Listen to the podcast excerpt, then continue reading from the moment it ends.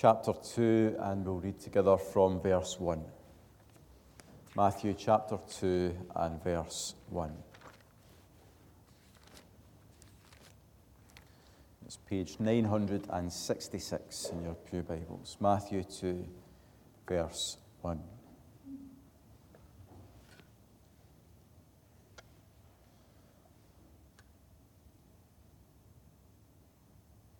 After Jesus was born in Bethlehem in Judea, during the time of King Herod, Magi from the east came to Jerusalem and asked, "Where is the one who has been born King of the Jews? We saw his star in the east and have come to worship him." When King Herod heard this, he was disturbed, and all Jerusalem with him. When he had called together all the people's chief priests and teachers of the law, he asked them where the Christ was to be born. "In Bethlehem in Judea," they replied, "for this is what the prophet has written. But you, Bethlehem, in the land of Judah, are by no means least among the rulers of Judah, for out of you will come a ruler who will be the shepherd of my people Israel." Then Herod called the Magi secretly and found out from them the exact time the star had appeared. He sent them to Bethlehem and said, "Go and make a careful search for the child. As soon as you find him, report to me so that I too may go and worship him." After they had heard the king, they went on their way, and the star they had seen in the east went ahead of them until it stopped over the place where the child was. When they saw the star, they were overjoyed. On coming to the house, they saw the child with his mother Mary, and they bowed down and worshipped him. Then they opened their treasures and presented him with gifts of gold and of incense and of myrrh.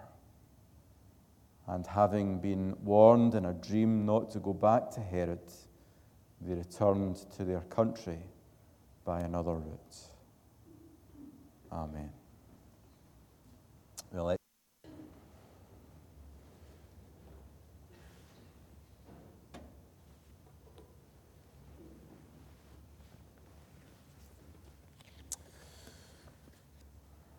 Well, some years ago, I was getting my haircut in Glasgow. There's a hairdresser's on Paisley Road West in Cardonald in Glasgow called Hair two thousand.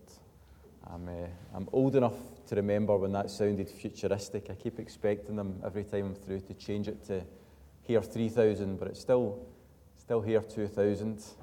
Or Haircut one hundred, as my mum still calls it. Uh, but I'm in Hair two thousand a few years ago. I think I'd just started my theology degree, and I had gone in prepared for the questions I had expected the hairdresser to ask me about whether I was on a day off or where I was going on holiday.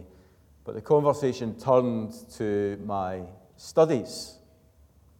And uh, he was asking, first of all, he was very forceful in telling me that he didn't believe any of that nonsense. He was an atheist, and then he asked me what what theology was all about. And I told, he assumed that it was about learning about all the different religions, and I said, well, that's part of it. I do learn about lots of different religions, but it's mainly about Christianity.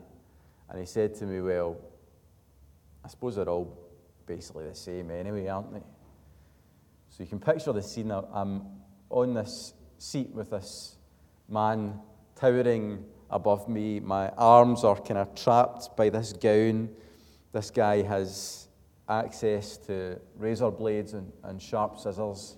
And he says to me, all, all religions are basically the same anyway, aren't they? So I, I take a bit of a breath and I say, well, I don't think they're all the same. I think Christianity's totally different from every other religion. He looks at me and he says, so let me get this right. You think that all the other religions are wrong, but the one that you happen to believe happens to be the one that is right. So at this point, I'm thinking, what I want to say to you is, that's marginally less arrogant than saying all of the religions are wrong and you happen to be right. But I remember the razor blades and the sharp scissors, and I think, I, w- I won't say that. So I try to say, well, yes, I do. I think Christianity is completely different from all the other religions, because all of the other religions and worldviews basically give you a list. They give you a list of, of good advice. You know, do this, do this stuff. Be committed to doing this stuff. Be dedicated at doing this stuff. And you'll get to the goal, whatever that goal may be. So if you're dedicated and committed to doing this list of good things, then eventually you'll...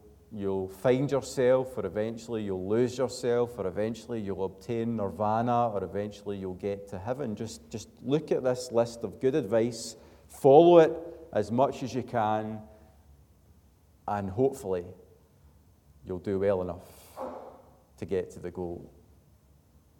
And that's not Christianity. That is not the Christian message. The Christian, the Christian message is not uh, good advice to follow. It's good news to believe. There's a world of difference between those two things. The Christian gospel doesn't say, do all this stuff and hopefully you'll be good enough to get to heaven. It points to what God has already done for us in Christ. Christianity Uh, tells us, Scripture tells us that God is so wonderful, or to use the language of Scripture, He is so holy that we can never get our way up to God. We can never earn our way into the loving presence of God by following some list of good deeds. We are like, I don't know if you've ever painted a skirting board before. You think the skirting board is white until you start to paint it, and then to your horror you see actually it's like yellow compared to the brilliant fresh white paint that you're beginning to put on. That's what, what we're like. We think that we are white, we think that we are clean, we think that we are pure until we see God. Until we see true purity, true perfection, true holiness. And then we see that we are actually unclean. And we can't make it up. We can't tip the scales in our favour. We can't climb up to God on a ladder of good works. God is holy and perfect and pure. He is so wonderful, we'll never get up to him, but he is so loving that he has come down to us. There is no other religion which has a God like that. Holy and perfect and pure, loving and gracious and merciful. So our passage this morning is Matthew chapter two. But if we step back for a moment to the end of chapter one, if we look at Matthew chapter one verse twenty-two, Matthew says, all this took place to fulfill what the Lord has said through the prophet. The virgin will be with child and will give birth to a son, and they will call him Emmanuel, which means God with us. That is what we celebrate at Christmas. God with us. God came down to us in love in Christ. What did he come to do? Is the obvious question that that poses. God came down to us in love. God came down to us in Christ. What did he come to do? What did he come to be? Did he come to be a teacher that we can learn from? Yes. Did he come to be an example that we can follow? Yes. But neither of these things are, are primary. Above all else, if we move back one more verse to Matthew chapter one, verse twenty-one, she, Mary, will give birth to a son, and you are to give him the name Jesus, because he will save his people from their sins.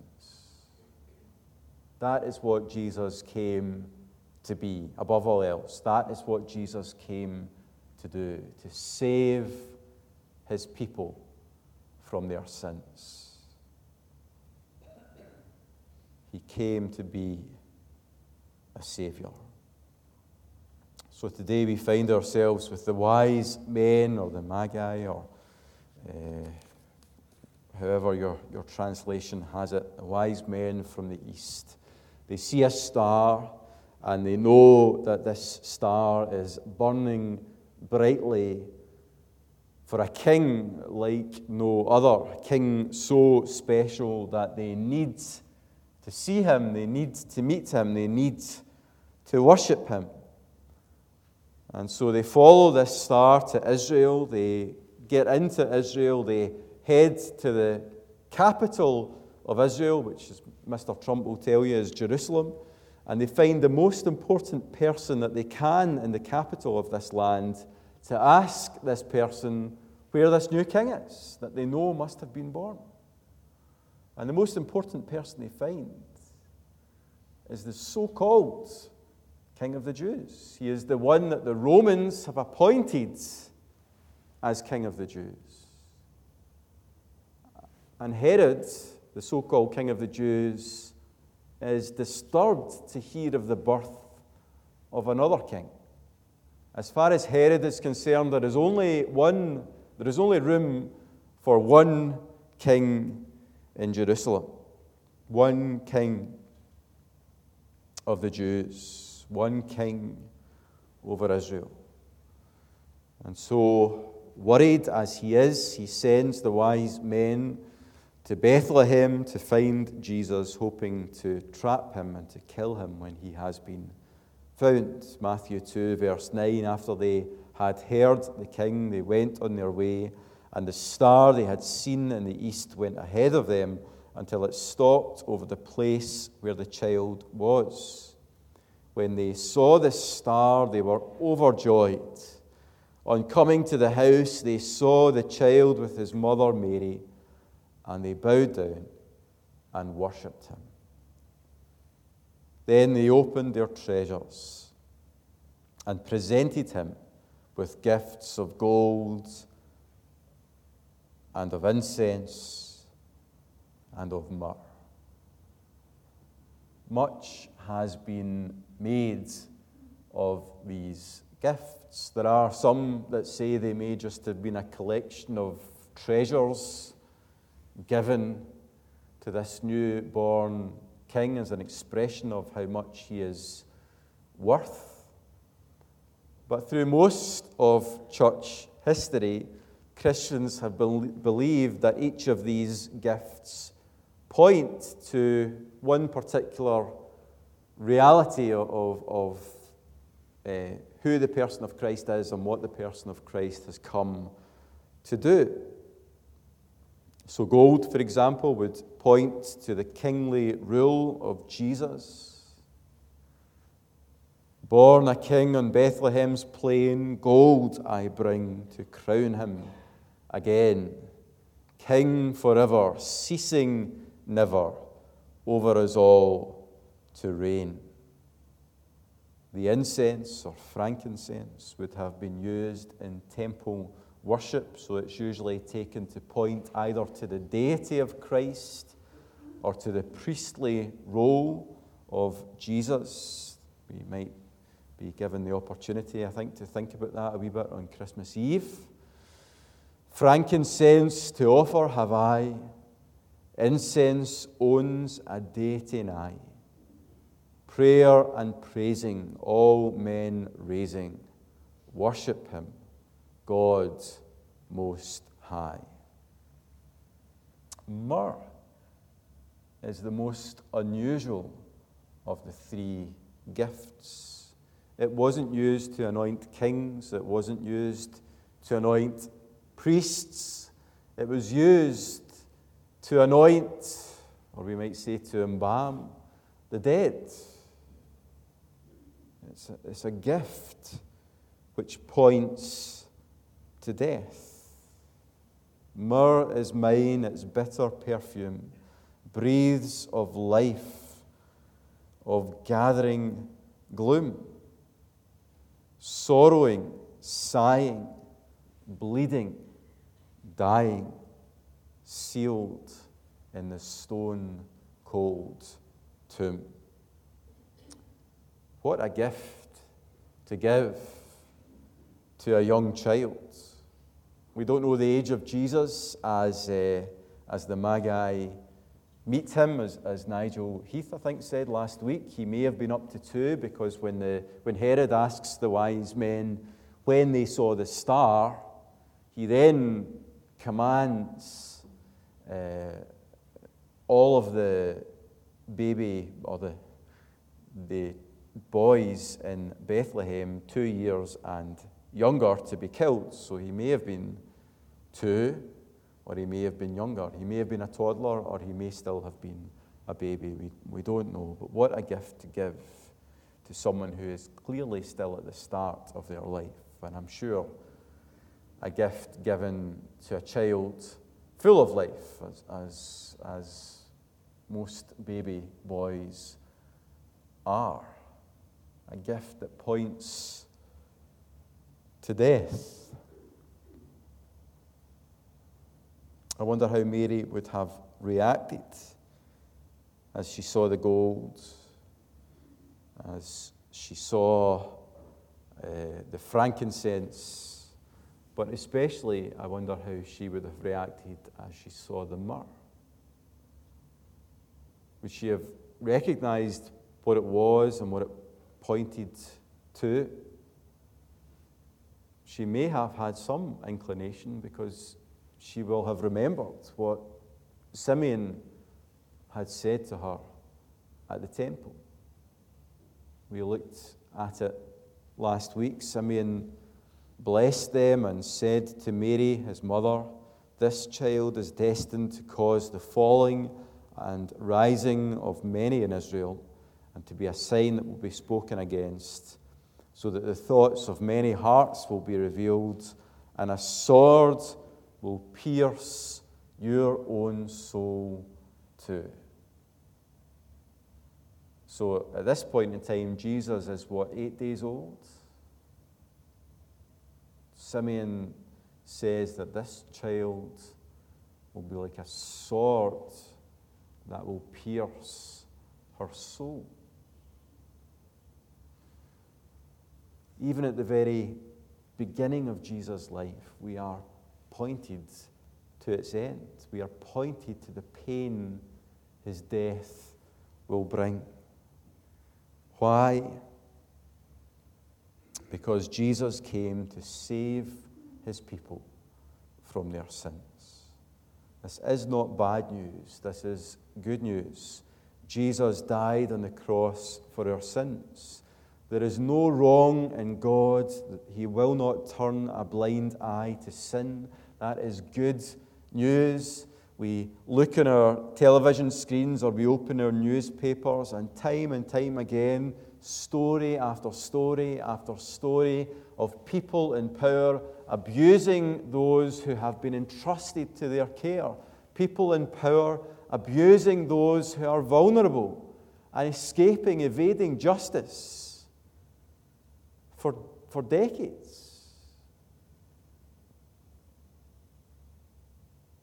Community leaders, political leaders, business leaders, even church leaders,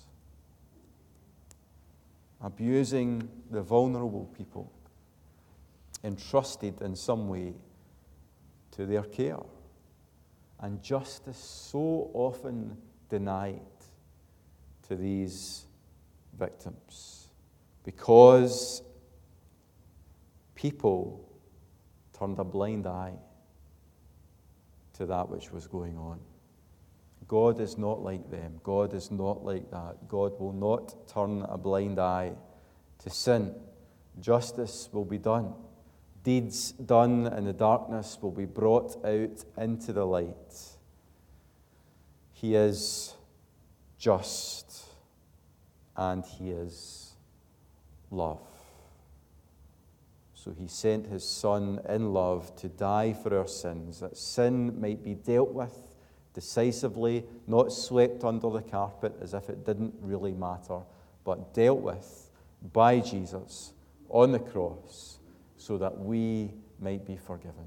We might be washed clean in the eyes of God forever. We might be welcomed into the family of God forever. We might take to ourselves the blessings that only Jesus really deserves. Isn't it wonderful that Jesus is willing to share the title that is truly his? He is willing to have us as fellow sons and daughters of God, adopted into the family of God, not because we followed some list, remember, not because we followed good advice, but simply because we have heard the good news and we have accepted our needs, we have accepted his sufficiency, we have accepted the grace and the love and the mercy of God. Richard DeHaan says, unless we see the cross overshadowing the cradle, we have lost the real meaning of Christ's birth. If you are willing to accept that you do not make the grades, then the gospel will be good news of great joy to you. If you think you're fine as you are, like the Pharisees of Jesus' day, then you will not see the goodness of the good news. Jesus came to live his life for us, and that life that he lived mattered.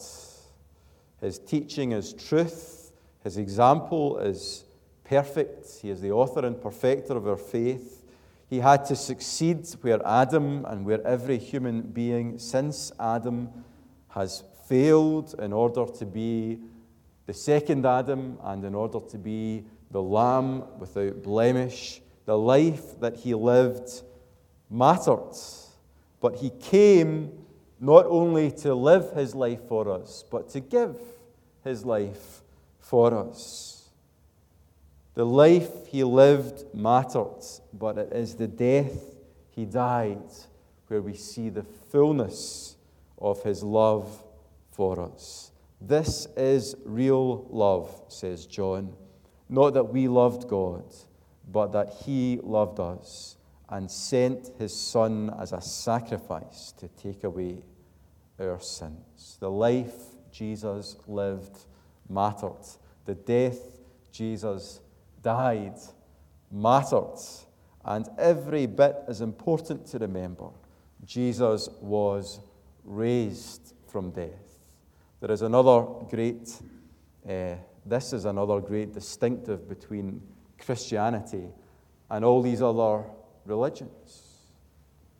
We do not commemorate a dead prophet. The author and perfecter of our faith is wonderfully alive, fully alive. We don't come to commemorate, we come together to celebrate. We know that Jesus' death is sufficient to cancel the curse of sin because he himself was raised from death to prove it.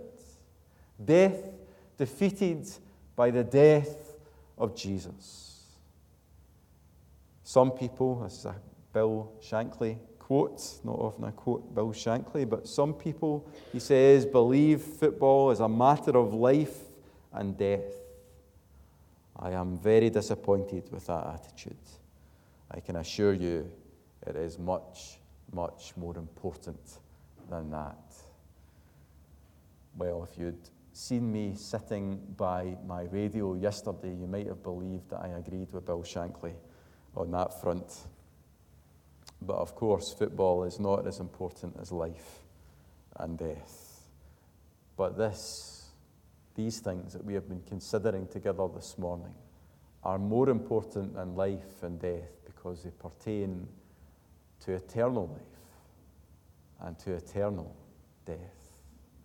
This is the most important thing that we will ever meet in life. This message, this invitation that is the good news of the gospel. Each of us must decide what we will do with Jesus. Either receive him as the greatest gift ever given, love him, trust him. That's what it means to believe in Jesus. It doesn't mean to believe that he exists. It means to, to trust him, to place our lives into his hands, follow him, honor him, or the alternative, we can keep our hearts and our lives closed to Jesus. We can try and make it ourselves. Try and be good enough. I hope and I pray that all of us will be like those wise men who bowed before Jesus in humility and with joy all those years ago. That's my prayer for everyone in this church fellowship. That's my prayer for those I, I know and I love. Uh, and that's my prayer for the people of this town. This is the town that we are called by God and Christ to witness to. That is my prayer, that we would be like those wise men, that we would bow before Jesus in humility and with joy, and that we would entrust ourselves to his care and to his keeping. At Bethlehem, they entered in. On bended knee, they worshipped him. They offered there in his presence their gold and myrrh and frankincense. Then let us all with one accord sing praises to our heavenly Lord, for Christ has our salvation wrought, and with his blood mankind has bought. Let's stand together as we sing our closing hymn, the first Noel.